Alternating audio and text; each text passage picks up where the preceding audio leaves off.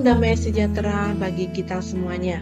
Pujilah Tuhan. Kali ini kita akan kembali belajar dari kitab 2 Timotius pasal yang keempat, ayat 1 sampai ke 8 dengan judul Menyelesaikan apa yang sudah dimulai.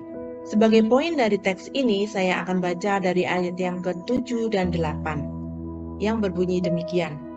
Aku telah mengakhiri pertandingan yang baik aku telah mencapai garis akhir dan aku telah memelihara iman. Sekarang telah tersedia bagiku mahkota kebenaran yang akan dikaruniakan kepadaku oleh Tuhan, Hakim yang adil pada harinya. Bapak Ibu yang terkasih, bagian ini adalah kisah kehidupan dan ungkapan dari seorang yang bernama Paulus. Sejak pertemuannya dengan Tuhan, Paulus pun mengalami perubahan secara gratis. Dia banyak mengalami perubahan sekaligus, dia pun banyak mengalami rintangan setelah pertobatannya.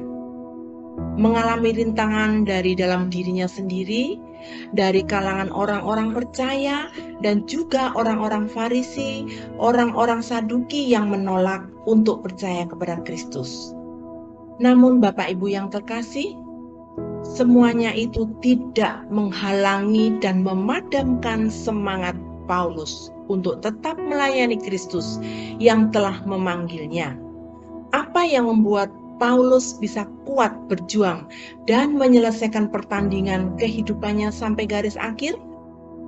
Saya merenungkan di sini bahwa yang membuat Paulus setia sampai garis akhir adalah karena keselamatan yang telah diperolehnya. Bapak Ibu yang terkasih, Rasul Paulus kini menyadari bahwa keselamatan itu harga yang sangat mahal yang dia miliki itu jauh lebih besar. Tidak ada yang menandingi dari besarnya kasih setia Tuhan dalam hidupnya. Selain itu, Bapak Ibu yang terkasih, sampai pada akhir hidupnya, Paulus pun berkomitmen untuk tidak akan pernah meninggalkan Kristus. Maka dia berkata, "Aku telah mengakhiri pertandingan yang baik, dan dia telah memperoleh mahkota kehidupan." Sebagaimana Paulus telah berhasil mengakhiri kehidupannya dengan kebenaran. Kiranya demikian pula kita semuanya.